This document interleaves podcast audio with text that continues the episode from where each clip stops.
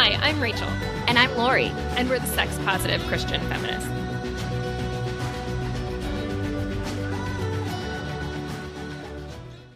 Hello, and welcome to another Tuesday morning with the sex positive Christian feminists. Um, how are you doing, Lori? Good. I'm glad to see you. I'm I feel like it's just been so long. We took a break for so long that I feel like it's exciting to see your face. I know. We've been like I've been traveling and moving, and you've been moving and traveling because that's your lifestyle um, yes. for the past month. And finally, things have like settled into something where we can actually connect again, which is so nice. It is nice. It is really good. Right before we started recording, we started talking about ego and releasing ego, and we were like, we need to start pressing record because we're starting to get into good juice. but yes.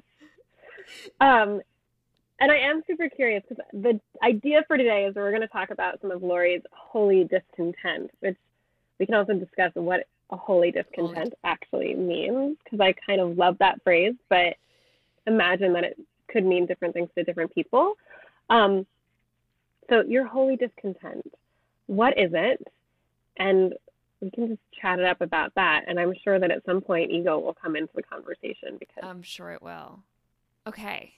Okay, so this is something that I am. So, this phrase I'm getting from Morgan Cecil, who is a coach, sex coach, embodiment coach, and now becoming a business coach. And she's incredible. And I've been doing some programs with her, and, or a program with her.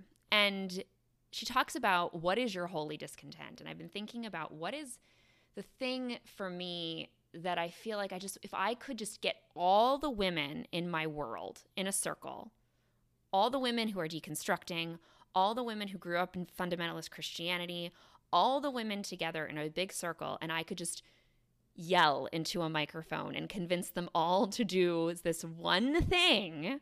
And I feel like I can see how the deep need for it would be, be for us to get out of our heads and into our bodies. And I know, Rachel, you have definitely been pissed off about this before. I remember um, one time you even said, like, I don't want to talk about is Noah's Ark real or not anymore. I don't want to talk about it anymore. Like, I just want, I don't know what your conclusion was, but part of me is like, as I think about you saying that, I'm like, I just want women to have more orgasms, or I just want women to start dancing all the time, or I, I want every woman who is asking a question about, is the Bible real? Or is the Bible, of course it's real, but is the Bible, it really does exist. We haven't made it up in our heads.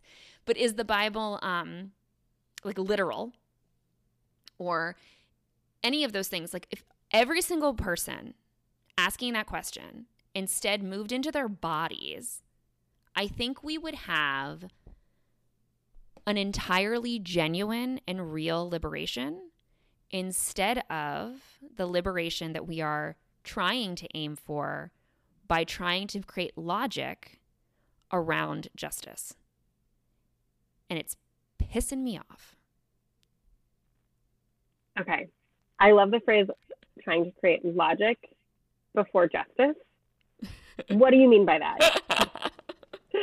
also, well, everything else I totally agree with and love. Yes, I knew you would agree with this. I knew you would agree. Um, Okay, so it all comes back to Audre Lorde, as all things should. And the idea that when we disconnect from desire, when we disconnect from the erotic, we end up participating in being, she talks about aphids being psychologically milked for the benefit of the oppressor. So we instead of the, the example I keep thinking of is cubicles. So instead of getting the job we actually desire and following our desire, we end up going and participating in the capitalist system that we claim to abhor because it doesn't feel, it, it's not logical to quit your job and travel the world and live out of a suitcase. It's not logical. Or to, uh, to have a sex coaching business or to quit your job and become a stay at home mom because that gives you more joy, or whatever else it is, or to stop being a stay at home mom, even though your husband makes enough money because you want to go have a career in some way. Whatever it is, we choose to opt out of the body and we choose to opt into a place of logic and we disconnect from the actual thing that we want. And oppression exists in a place when we disconnect from desire. That's what oppression is. It's when people cannot act on their desires. So, and that can be big things like someone's not free, or it can be in a, in the way that you know Betty Friedan talks about the feminine mystique, and we're women trapped in these suburban houses. It can be in all the different ways, when we're not free to pursue our desires, that is a lack of liberation.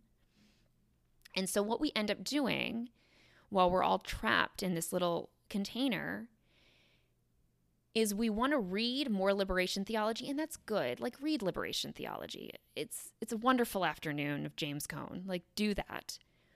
But also reading James Cone like he's going to talk a lot about really important things that are going to be useful to to to know but are only useful as tools to get you down the path of liberation but if you're not uh, currently comfortable aware of or connected to your desires, you're not going to know like you're not going to know what to do with those tools.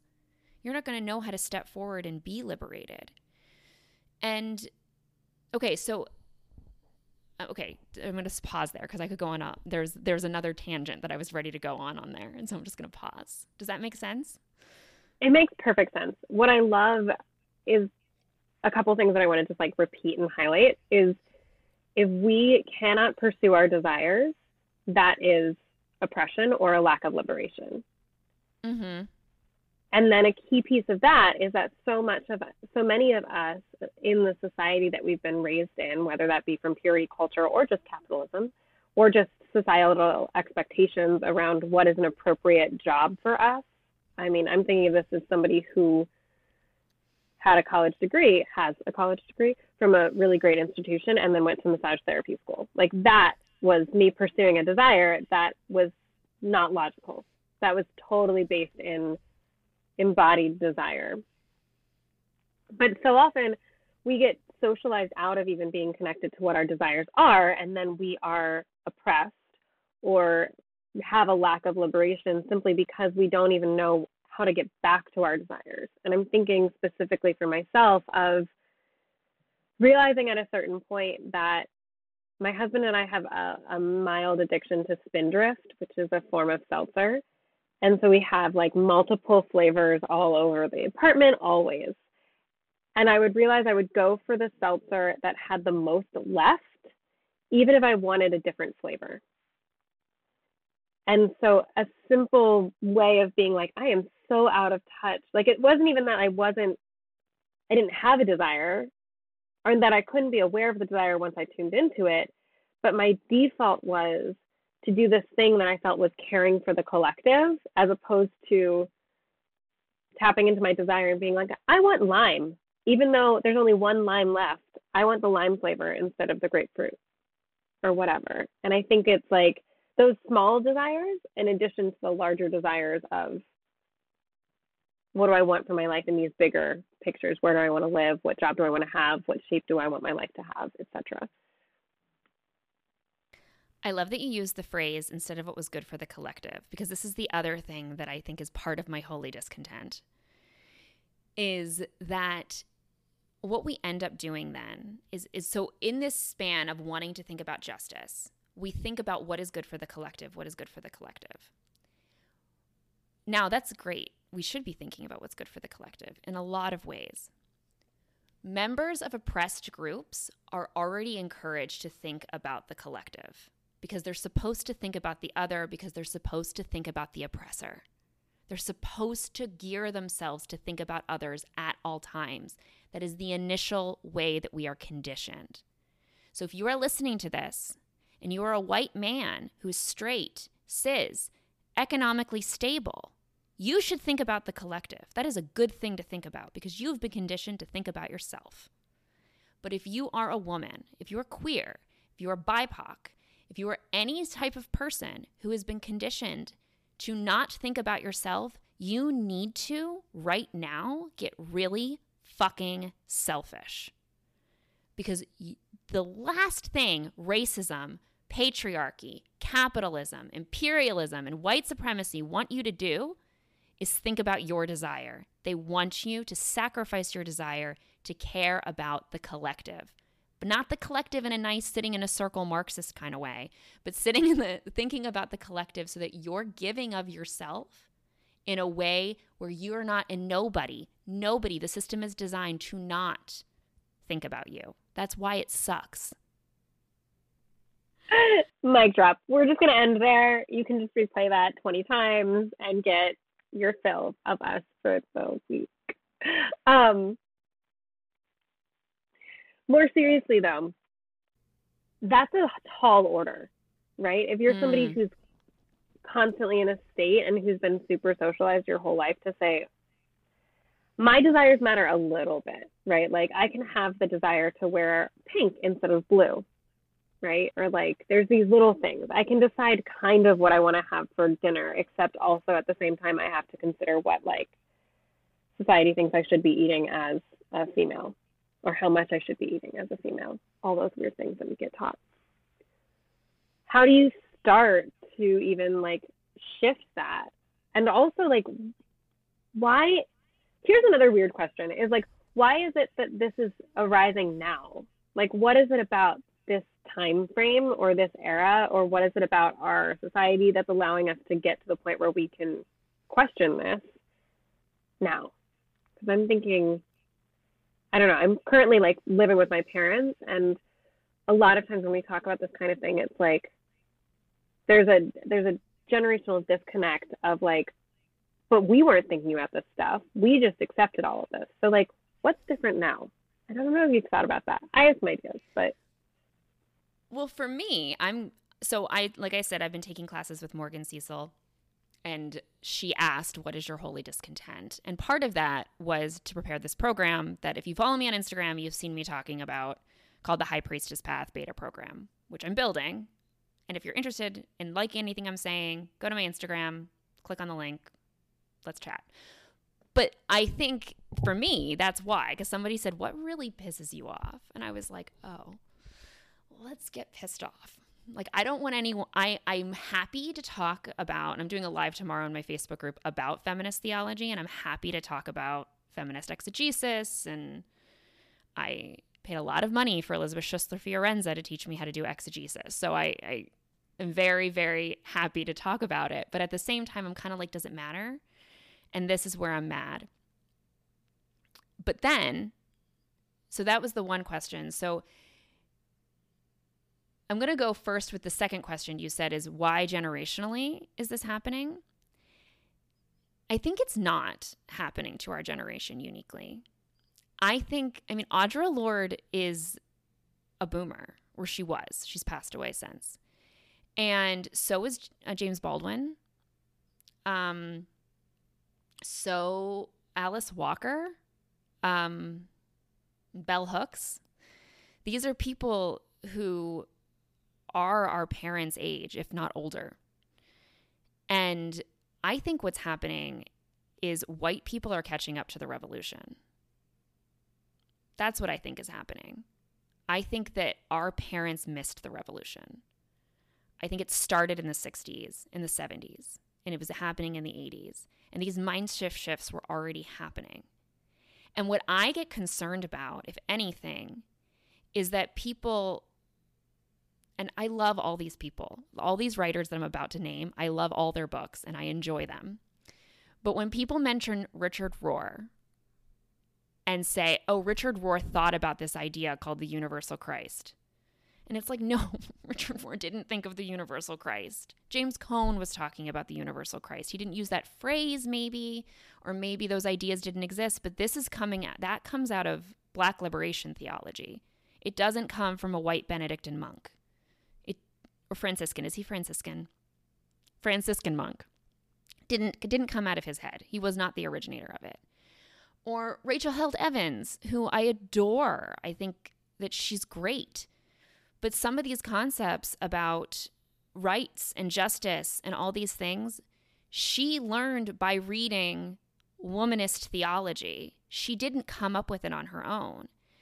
critiques about purity culture and so many of these books that we're reading, those books are coming from people who grew up in purity culture, but they're citing ideas from feminists that we're standing on their shoulders.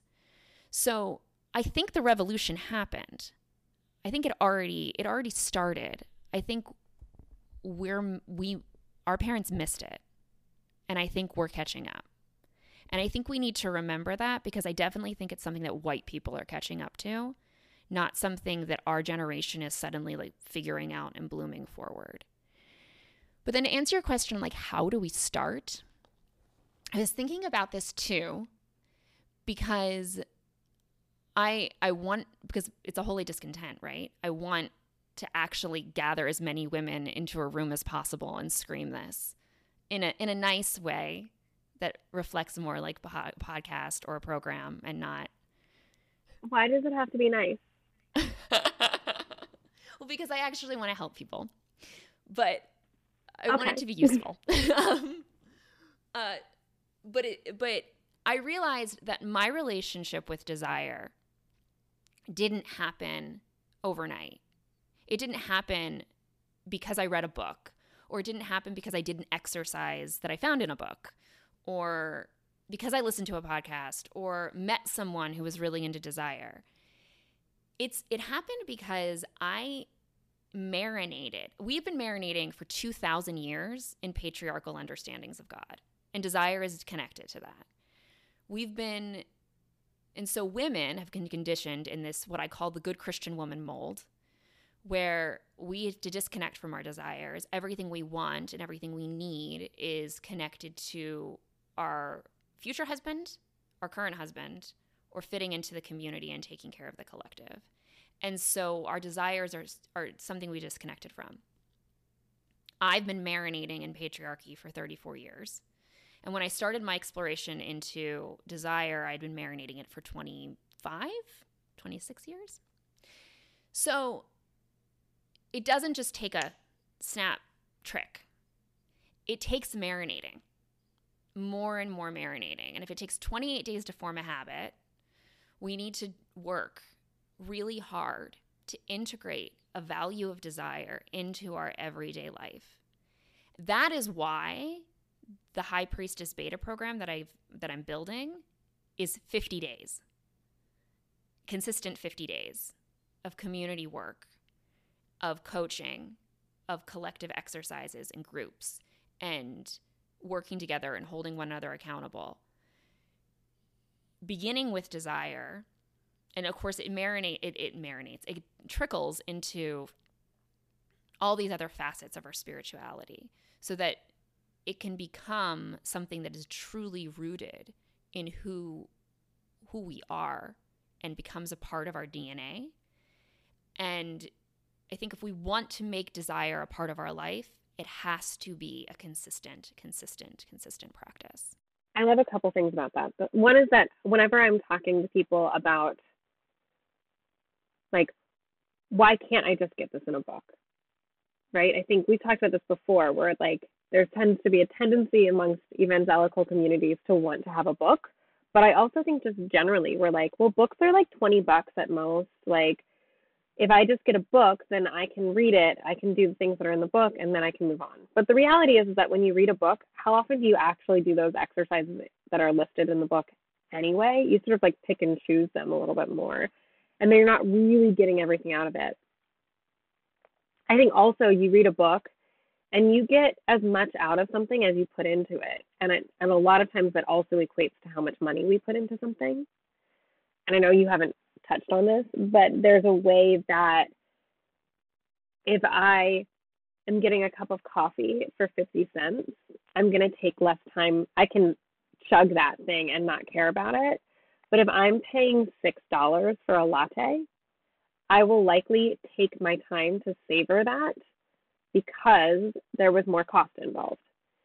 And I think it's the same way when we're doing things that relate to like growth work and personal growth work in specific or even spirituality is like whatever amount of energy I'm putting into it is what I'm going to get out of that. And so, with having a whole 50 days, having a lot of time to actually devote to something, you're going to get more out of it than you will if you read a book over the course of a week or even over the course of a month. I think that that's really true.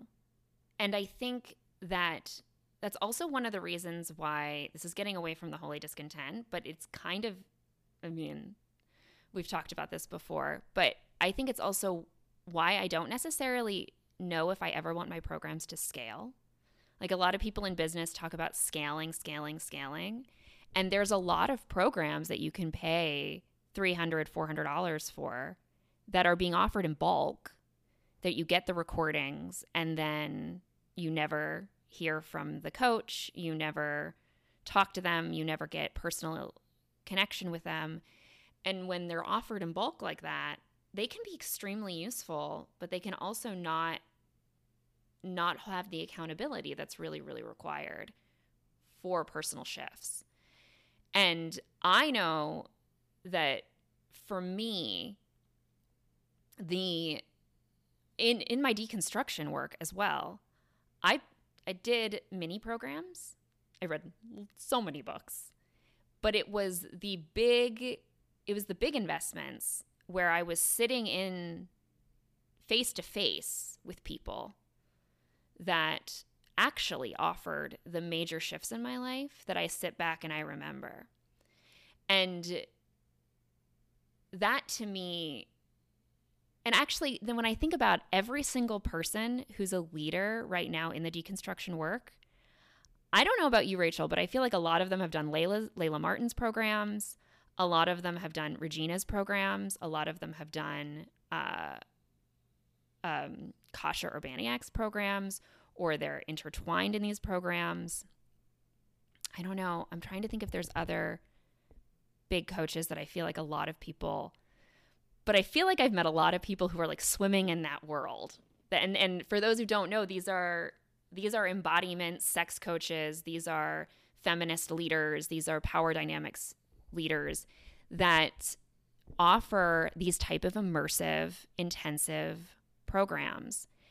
And when we're diving into these life shifts, it's when we really need these guides to come along and support us. So, I mean, I would definitely say if you're looking to step into your full liberating power, invest in one of these programs because they exist in many ways to give you that immersive experience that you're looking for. They exist for those shifts.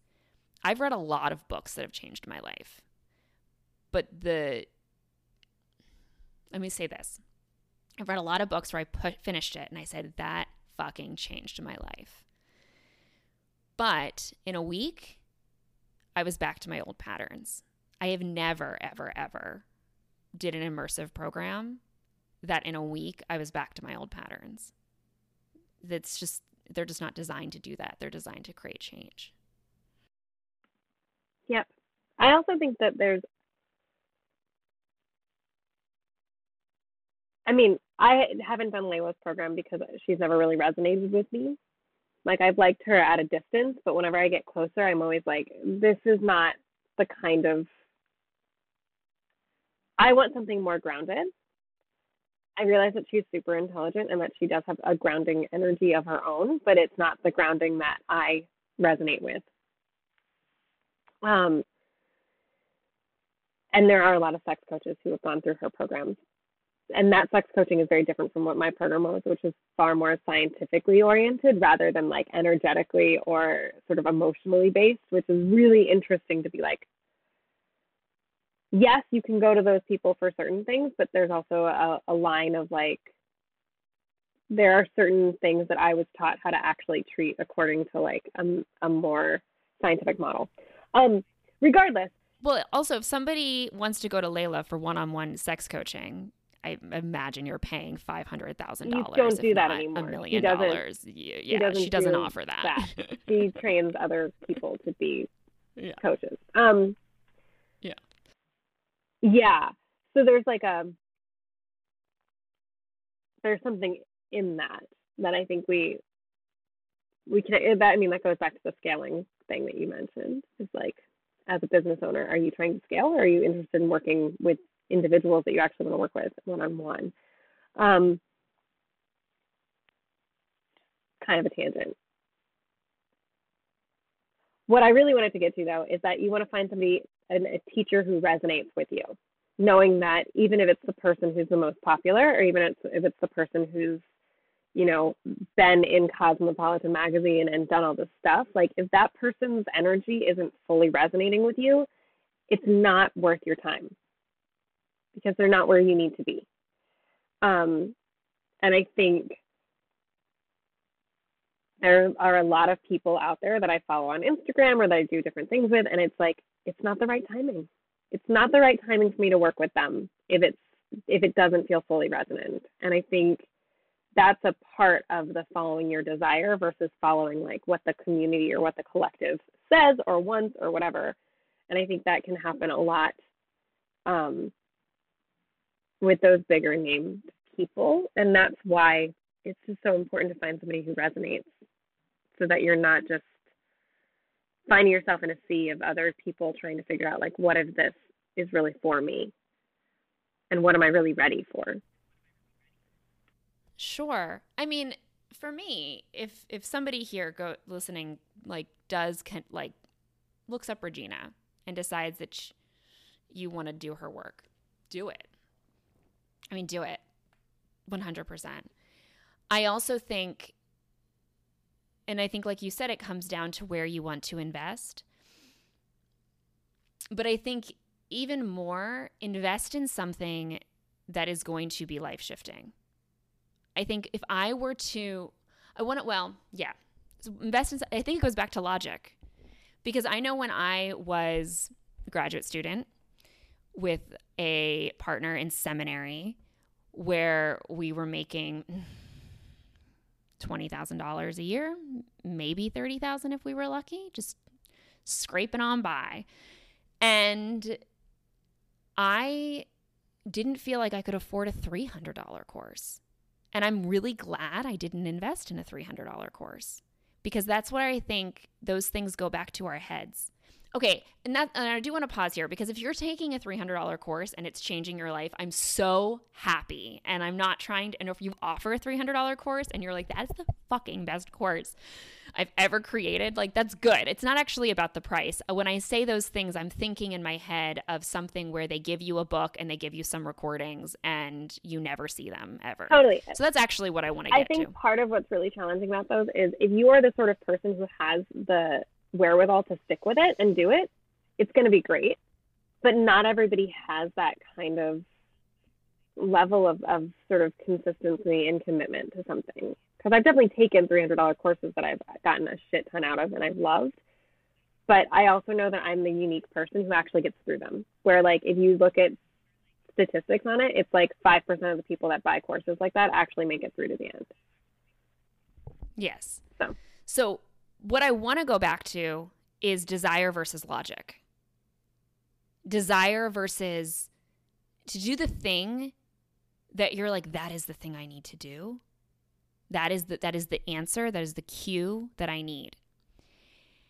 And my question becomes if we are not if we are so disconnected from our desire that we don't even necessarily know what church we want to go to we're so disconnected from our desire that we feel unable to just figure out if we want to go to church or brunch, or if we feel comfortable,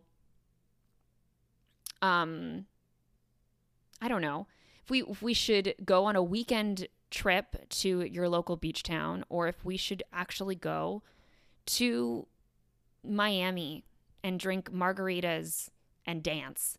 If we don't know which one we want, and we're opting to make decisions based upon what is logical, then then we're not actually stepping into our liberation. We're not actually embracing liberation. So I mean, I think we got we we got on this beautiful, nice, gorgeous tangent about programs and desire, which I think is important and that's part of it. But I think I think it also comes down to something in the book Pure she talks about this need to be good and wanting to be seen as good. And I think we have a problem, and I and what I'm starting to call this the good Christian woman hangover, where we want people to see us as good, so deeply that we opt for what feels logical so that we can stay inside the realm of good. We want to know, so we stay in our heads because we're constantly worried about what's going to make us feel good. So we want to know the right exegesis of the clobber verses against women speaking so that people think we're good. We want to know the we want to have the right biblical translation because we want people to to know that we're good, that our choice to join a progressive church is good. We want to be able to defend our uh, our choice to we want to go through all of I mean, it's good to go through your budget. I'm not saying like make a reckless decision because that also wouldn't be that shouldn't be in line with your desires. Or maybe it should be make a reckless decision if it if it is maybe make a reckless decision. What's the bigger desire behind the desire to break your budget? Yeah. I'm not encouraging anyone to go into debt because of desire, but follow desire. Um what is yeah, what is the if we're if we want to i noticed this this need in me when i was beginning deconstruction to prove why my desires were valid so that i wasn't was seen as good. And that good christian woman hangover is it, it's dangerous because it exists to pull you back. You might not go back to evangelical religion you might not go back to to that church or that marriage or that relation or whatever it is but you're going to continue in the patterns and it's the patterns that benefit the oppressor not the church you go to on Sunday mornings. That's actually the I mean to follow Marx it's the opioid. But if you're doing it without that that's great to to the to patriarchy that really really wants to keep women small so it's getting out of that that hangover that I think is so valuable for women to do and to embrace what do they really truly fucking desire. And again, like maybe it's not even a program. Maybe you just desire to sit outside on your front lawn and sunbathe. Because I'm in Boston right now and that sounds great because even though it's August, it's freezing here. So, can I insert a I hate Boston comment? I think yes. it was Mark Twain that said the coldest winter he's ever experienced was a summer in Boston. Oh, that's so funny. Um, and it's true. I always joke that I think that Boston summer should be shortened to just a bummer. Anyway, I. Uh, I'm so glad I'm not there anymore. I am free. I have Boston. to say though. Speaking of following desire, I will also say when I got here, though, I had such a breath of release this morning as I was thinking, like, oh, I need to go to CVS. Gosh, where is the closest? Like, wh- where where can I find a CVS? And like, my instinct when I get to a new place is like, Google, where's the grocery store? Where's like, where can I get stuff? And I was like, I know where the grocery store is. And that felt so good to be like, I can just walk to CVS, and I know where it is. I just I know where it is. That's gonna be so wonderful to go to not have to Google it. Um, but I, yeah, Mexico is lovely, and I, I am happy to be in a place that I'm familiar with for a bit. But yes, to be able to to know what you want and to do it and honor it and celebrate it because like even right now I'm in Boston because it is in line with what I want. I'll tell a story. Yesterday, we my boyfriend and I were visiting his parents at their place in New Hampshire and it's lovely. It's wonderful there.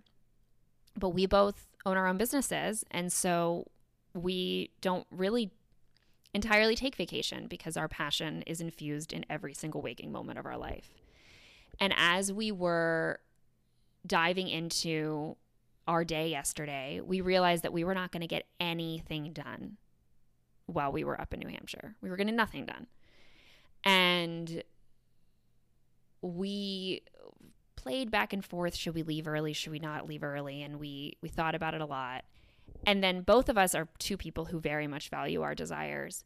So he said i want to he just came upstairs and he was i want to leave tomorrow. And i went okay. And then an hour later he comes back and he goes let's leave tonight. And both of our desires was to be working in a place that's quiet, that is more private. And so we came back down to Boston. And that ability to be able to tune into desire and figure out what it is you want is also connected to figuring out what it is you need. Because logic would have said that we hadn't been around his parents for two months and it's nice to visit family and family's good and those things are all true but desire dictates that something completely different. Desire dictates something else. And so he was clear on his desire. He went to talk to his parents and he was clear with them on the desire. And they were cool with it. They didn't care. Um but that's like I think that's an example of even though I'm in in Boston and I think Rachel and I smack on Boston all the time. This is actually like completely rooted in my desire for where I want to be right now because it is it is where I want to be. And it it fits into so much more joy and liberation. And it is actually liberating to be here now. In its defense, it is a very grounding place. It is incredibly grounded in part because it is so intellectual and heady. So if you are someone who is more embodied and somehow sometimes like following desires and following this is an interesting tangent that we can go into also is sometimes following desires or following your body or following like that sort of thing can feel a little ungrounded if you're not skillful in it because it can start from a place of like kid in a candy store and you end up following not so much your desires, but like an impulsive desire. In the same way that if you let a kid go into a candy store, they eat all the candy and it's not really their their truest desire in a pure Epicurean way where it's sometimes you withhold certain desires in order to get better desires in the future. Like you think about that long term satisfaction out of getting something. And Boston is a super grounded place because everybody's so in their heads no one's really following their desires generally speaking so it's it can be very grounding and i think when when i first moved there it was actually really healthy to be in a place where i was like oh now i'm actually getting more i'm able to feel into myself more because there isn't much going on around me that is pulling me in other directions that's interesting. I would use the word heady as the opposite of grounding, but I think I know where you're going with it. I that. know that as I In was saying it, I was like, heady usually doesn't mean grounded, but in this case, it's like so intellectual and it's like based in the past so much that it's actually very grounded in a way that's like, to me, almost so grounded that it's depressing. Interesting. I feel like I feel like for me it's just a place that's quiet right now. And that's that's what I needed. But I I find I find cuz you're talking about being in the head leads me back into this this concept for me that I talked about. I did a free workshop um, introducing the High Priestess beta program that talks about I talked about how the all right the masculine exists in the heart, the voice, and the head. And the feminine exists in the heart, the gut, and the root, and the sacrum. And in our culture, in Western culture, we have very much started to value the heart, the voice, and the head. And we even talk about this a lot. I've noticed a lot of therapists talk about this too, like what does your heart want? And they connect very much to their heart. And and this is kind of where I'm I'm borrowing from Regina, but desire isn't in your heart. It's not just what your heart truly want. It's in your stomach, it's in your feelings, and it's it's in your sacrum. It's in for those with a pussy, it's in your pussy. It's in desire comes from the root chakra where life comes from. So it comes from the place of the genitals. And I think in good Christian woman conditioning, you're not supposed to think about your genitals. You're not supposed to think about them at all. In fact, you're supposed to fully disconnect from them because you're supposed to pretend they don't exist. and you're supposed to pretend that they don't show up until your wedding night. And then we're definitely taught to disconnect from our stomach because we're taught to disconnect from our emotions and we're taught to not trust emotions. I was even watching this YouTube video that I was just horrifically curious about that was a Christian or a conservative organization talking about deconstruction. So I listened and they kept saying that deconstruction is emotional. And what I think it really is is people getting connected to their fuller sense of their body and listening to that this is a bunch of bullshit feeling in their in their head as they're sitting in church or listening to something. And I'm also thinking of just like your your belly and your stomach is also your hunger. Both in like mm, a physical sense of like yes. we're taught to ignore hunger as women, um, and also hunger from like an emotional space of like what do you want? What is your what are you hungry for in life? Mm, yes. So that and that's also one of the reasons why the word fire in the belly uh, or so Morgan uses the term fire fire in your belly too, and it's the thing that's just like roaring up inside of you. And and we're taught to and as Christians, we're taught to disconnect from this earth in conservative Christianity because everything is up there. We're supposed to be looking up there. And even in our worship, we go up there and we forget about our roots. We forget about what anchors us to this earth and the sacredness of the fact that we come from earth, that we are earth. And we connect earthliness with evil. So you've got this entire lower parts of our body that we are taught to disconnect from. And part of that is purity culture, part of that is bad theology, and part of that is patriarchy. And all of this leads to women, or what we're still doing in the deconstruction world, is we're still looking to figure out what's going on up here and disconnecting from what's up here.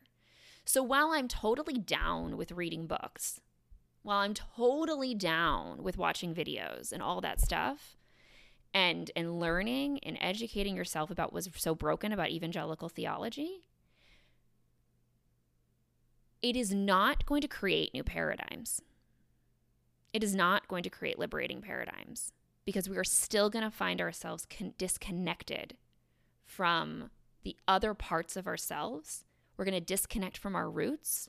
We're going to disconnect from our, our bodies. We're going to still be playing into patriarchy. We're going to still be playing into, I mean, the disconnect from our roots, I think, is a foundation of colonialism. I think it's a foundation of capitalism to make us disconnect from the earth. That's a whole other tangent. Um, but it it makes us then stop seeing what is here present in front of us as sacred. And I've talked about this before is I don't want to get in another debate anymore. I don't want to debate anymore. I'm only interested in the type of theological conversations where it means I'm sitting and facing someone and looking them in the eyes and I'm sharing my soul with them and they're sharing their soul with mine. I'm no longer interested in a debate. If you disagree with me, that's great. But what I want to do is step into liberating paradigms of spirituality where or our souls are going higher and taking our bodies with them instead of living in a space where we have the right answers. I don't give a fuck about being right. And I think, like, to that point, so many of the ideas around a right answer related to theology is because people haven't had an experience of God. And I say that, and people are going to get pissed because I know some people feel like they've had an experience of God and that's led them to the right answers in their head. You haven't had an experience of God, period. I'm sorry. You haven't had an experience of God. What you've had is some really cool ideas about God that you think are an experience of God. But an experience of God is an, is inherently embodied. It's something that what Lori was saying, you're feeling it in your gut as much as you're having an experience elsewhere. And I think that that's not to say that mystical experiences are only for super privileged spiritual people. Everyone has access to an experience of the divine. But we need to stop equating an experience of the divine with a thought that we have in our head or an understanding of theology because it's just bullshit. And that's what leads us to patriarchal, colonialist, oppressive theologies, is because we think that we can get it right in our ideas. And there's this great line in The Power of Myth by Joseph Campbell where he talks about how he was at some conference or people were at some conference and it's like hearsay that this thing happened, but I think it's probably true, is that you have the theologians come from like a Buddhist perspective and from a Christian perspective, and they can't have a conversation. Because if your Christian theology is that Jesus is the one and only incarnation of God, and you're a Buddhist and you're like, actually, there is no incarnation of God, but Buddha was a really important person, you can't debate that. There is no comparison there. You're just telling different stories. But when you got the monks together, the Buddhist monks or the Hindu monks and the Christian monks, then you actually get to have a conversation because then you're talking about what does it mean to experience God's love? What does that feel like? What does it feel like to lose your sense of ego and your sense of self, to realize that really we're only rooted in God and everything else that makes up who I am, my color of my hair, my job, who I'm related to, even, that all of that is just constructs in relationship to something else, but my actual selfhood is rooted in something far deeper. That's a spiritual experience, and that's something that you can experience and understand regardless of what mythologies you wrap around your experiences of the divine. And that's what I think is way more important. And that's why, like, similar to Lori, I'm like, I don't care about debating whatever shit you want to debate regarding your theology that's fun. That's interesting debate, but it's not but it's coming from an intellectual space. It's not coming from a real space of experiencing God. And if we are able to get to that, down to that point of let's talk about our souls, let's talk about our actual experience of the divine and how that impacts how we want to live our lives. That's interesting to me. That's interesting to Lori. Right. I think as you're saying this, I'm thinking about in my deconstruction, I didn't feel God for the longest time until I was a room full of women worshiping our vulvas. And then suddenly God showed up. And that was because God very much, and actually, I honestly feel like it, I equate this experience to listening to like at a Chris Tomlin concert where I gave my life to Christ when I said my my conversion prayer or my recommitment to Christ when I was 15. There's a whole other story. But I felt God there in this moment where I was like, yes, God, I will follow you with every fiber of my being. And that was one of the truest statements I made. And God was one thing in that moment, right? And I think a lot of the listeners know what that I meant when I say that. God was one thing, but I was sincere in saying, God, I'm giving you everything that same experience happens in a room full of a bunch of women worshiping their pussies because it was this moment where God said, and I am in you too. Like I am here too. And this moment where it was in the body that I found God again. It was not in a book, it wasn't at any event. And there was this other video that I saw with this uh, progressive Christian and a conservative Christian debate LGBTQ uh, issues and marriage equality.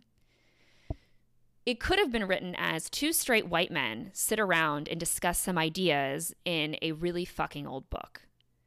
Because none of these people, these people were trying to make sense of something so deeply embodied because sexuality is an embodied thing, that we're trying to make sense, logical sense of it, when it doesn't, it's not rooted in that. It's rooted in something else. The other part of me wanted to say two straight white men talk about theology and prove to me that they're really bad in bed. Because they're also probably deeply disconnected from their bodies in this need and attempt to understand who God is by talking about this book that I like. I like a lot. I mean, somebody asked me about the book of Esther, and I think I talked to them this weekend for like an hour and I gave them way more information than they were interested in. But I, it is not the, um, it is not the beginning, middle, and end of who God is. It is a reflection of who God is. It's a reflection of what a bunch of other people thought of God and can give you some information. Yes, and, and this is and the other thing I was thinking as you were talking that I want to say is this is also one of the reasons why the High Priestess Path program and, and why my other coaching programs talk about ancestors and getting connected back to our ancestors and our roots, um, not just our body roots and like standing in bare ground and just connecting to the earth, but our roots, our roots, our roots. Where is the primordial place of your ancestors? Who were they worshiping? How are they understanding the divine? And connecting back to that because I think something that happens a lot when we're trying to understand what it means to connect to the bodies is it requires us to appropriate other practices. And one thing that has very much been taken away because of Protestantism and colonialism getting in bed together is our relationship with the earth. And I think you see that even in Catholic practices in Europe have traditions that are deeply connected to the earth. Because we left we left the sacred mountains we left the sacred rivers we left the streams we left that them behind and we came here and colonized other lands. And we didn't value these rivers these streams these mountains these meadows because our goddesses wasn't weren't in them. And that doesn't mean that you can only connect to the goddess of the Rhine or the the nymphs of the Mediterranean in order to be able to know who God is. You can find the divine here in Boston, Massachusetts, but it's in remem- it's in remembering our ancestral goddesses and our ancestral practices and our ancestral um, understandings of God in the earth that brings us back to understanding who God is. So it's not, and that also isn't logical it's not going to be logical.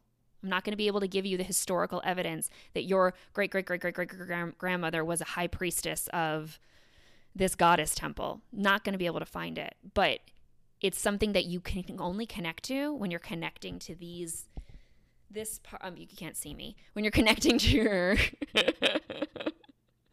when you're connecting to to back to your sacrum back to back to your your womb space, your your stomach, your your roots. It's what you get when you connect back to that part of your body. So desire is intertwined with body, it's intertwined with ancestral practices, it's in, intertwined with honoring your emotions, it's intertwined with all of these things to be able to balance these masculine and feminine parts of ourselves and actually be able to st- that that that is the what liberation is.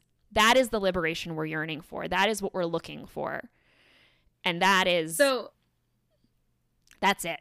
Can you tell me a little bit more about this high priestess program and like what? So we know it's 50 days. We know it's about connecting back to our bodies. What else is it? How many people are going to be in it? Is it just, you know, all that stuff? And also, like, yeah. when does it start?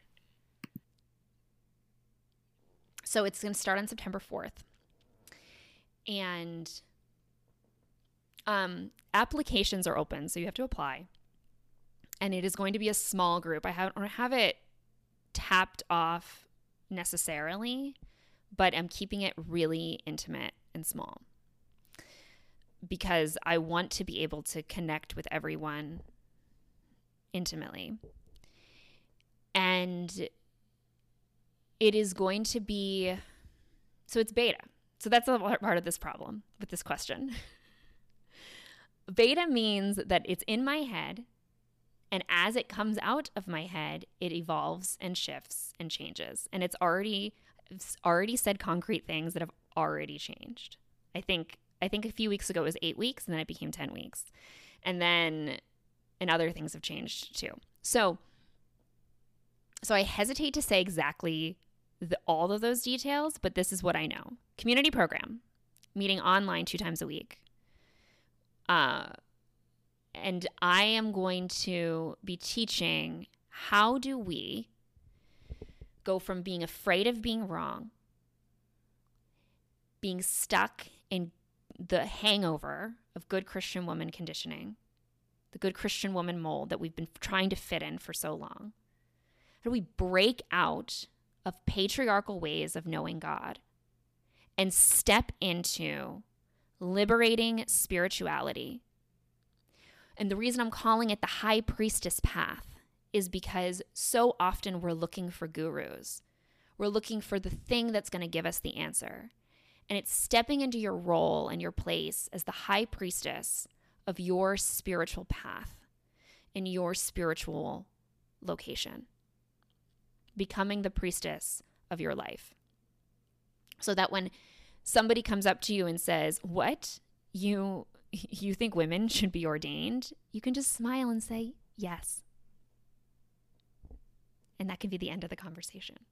You don't have this need to prove that you're good. And you can step into owning the power, but it and and owning the power of the divine feminine. So going from fear into liberation, going from feeling wrong to standing in your power. And it's going to be 50 days of marinating in that process together in a small, intimate community with me in a lot of intimate spaces, diving into what that truly means and it's coming from it's it's literally what I wish somebody had handed me when I was in the beginning of my deconstruction process.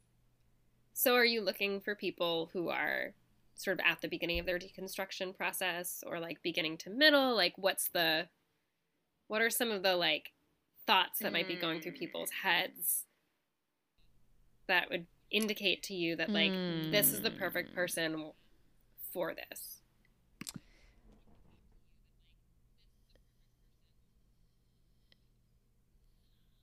I think it's the person who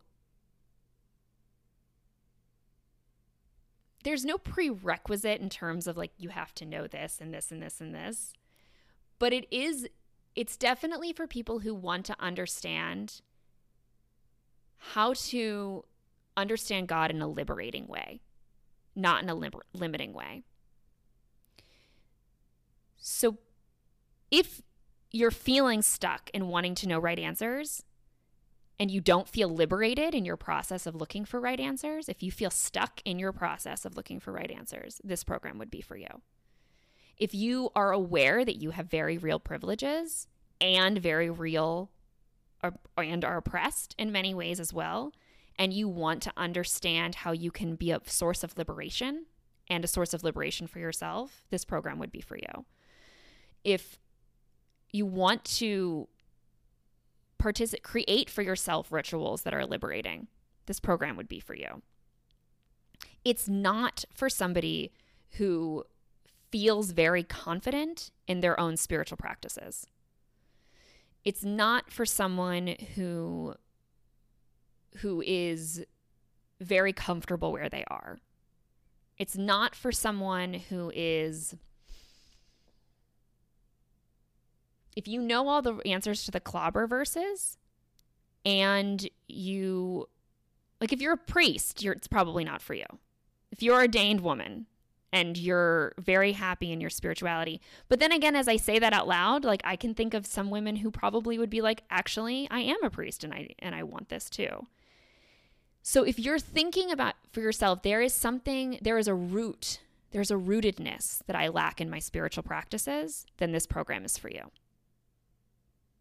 if you're looking to root yourself in spirituality in a way that honors the feminine and honors where you've been. I think that's the other thing because there's a lot of programs who do this who are about feminist spirituality and you can dance in goddess circles and all those things and they're amazing and they're wonderful. But I think what this program is uniquely situated for is a conversation about coming out of patriarchal religion. And I think that's where it's unique is we're talking about breaking out of patriarchal religion specifically. And so like also as a group and community program, it's like you also get the support of having people who are along that same path with you.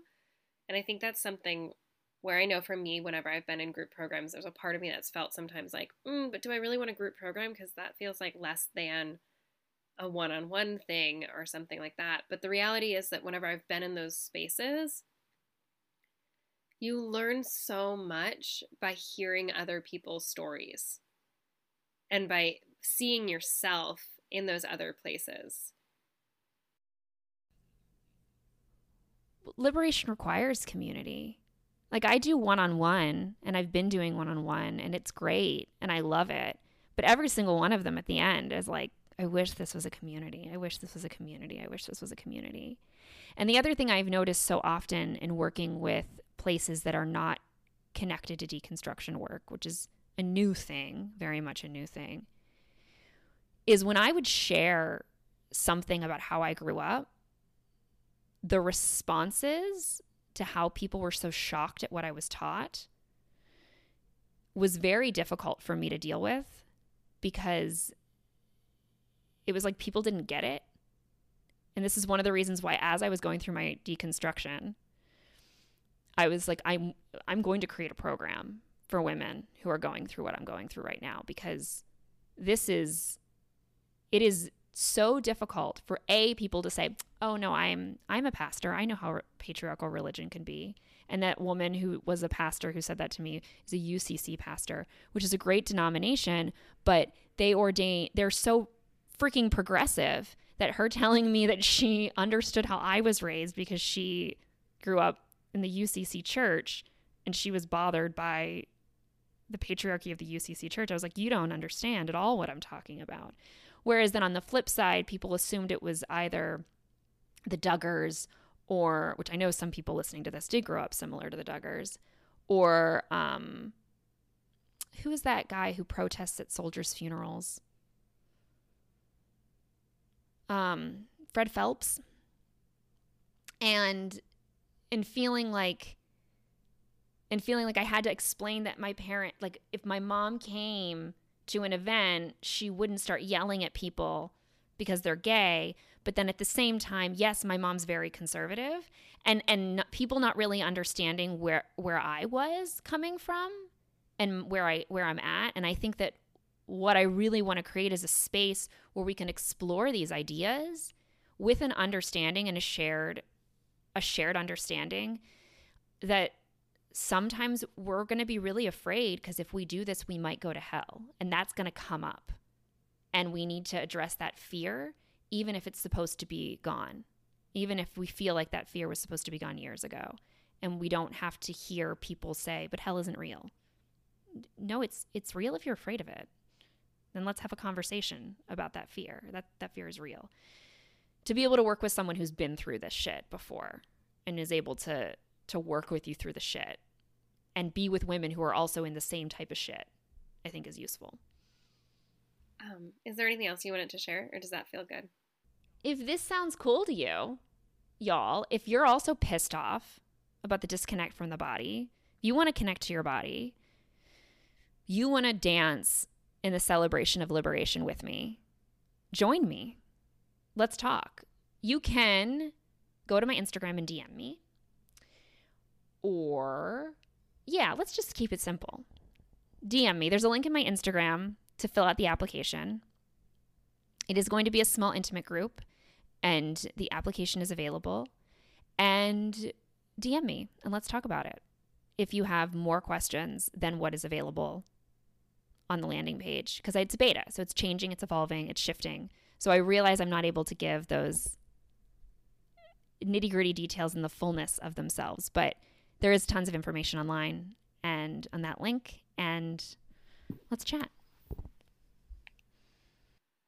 Well, that is all we have for you today. Thank you all for joining us. As always, subscribe, like, share. You can follow us on Instagram at Sex Positive Christian Feminists. You can find me, Rachel, at rachel.alba.coaching. And Lori, you can find her as well as a link to the application for that and DM her about the High Priestess Beta program at Lori Kimmerly. And if you are interested in learning more about that program, you can look at www.lauriekimmerly.com. And for anything related to sex coaching and Christianity, you can find me at sexwithspirit.com. Um, again, we are the Sex Positive Christian Feminists, and we will see you next week for another conversation about sexuality, spirituality, and feminism. Bye!